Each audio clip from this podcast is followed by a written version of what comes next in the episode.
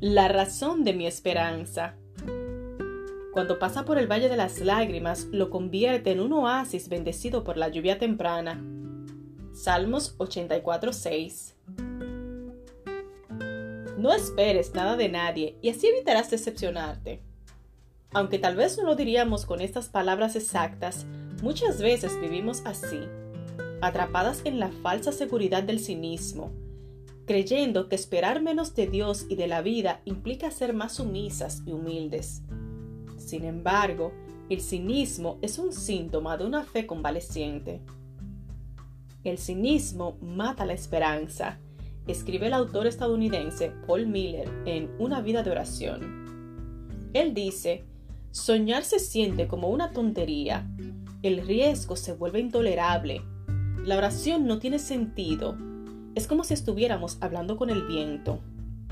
¿Para qué ponernos a nosotros mismos y a Dios al alcance del fracaso?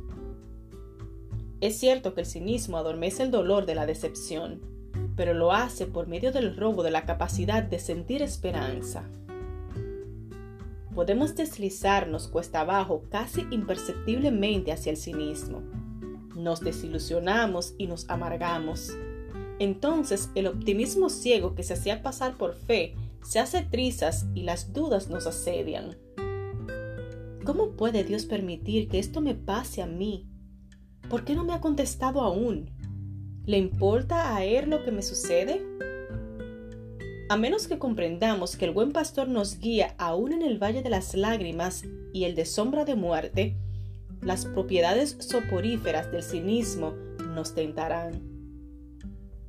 Cierta mañana, mientras releía la historia de la crucifixión, recordé que Jesús no aceptó beber vinagre mezclado con hiel.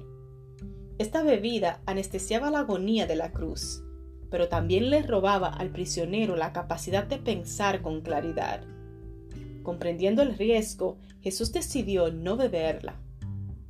El cinismo es una droga emocional peligrosa que nos arrulla y nos adormece. Sí, es cierto que con ella ya no sentimos tanto dolor, pero tampoco sentimos pasión o alegría. Jesús murió y resucitó para darnos una esperanza que trasciende nuestras circunstancias. No la desperdiciemos. Señor Jesús, en los días de alegría, cuando siento el sol en la cara y mi boca está llena de risas y canciones, confío en ti. También en los días grises, cuando paso por el valle del llanto, elijo confiar en ti. Sé que no estoy sola, por eso no voy a entregarme al cinismo. Tú convertirás aún mis desilusiones en un oasis bendecido. Hoy elijo volver a creer, a soñar y a confiar en que tienes un buen plan para mi vida. Tú eres la razón de mi esperanza.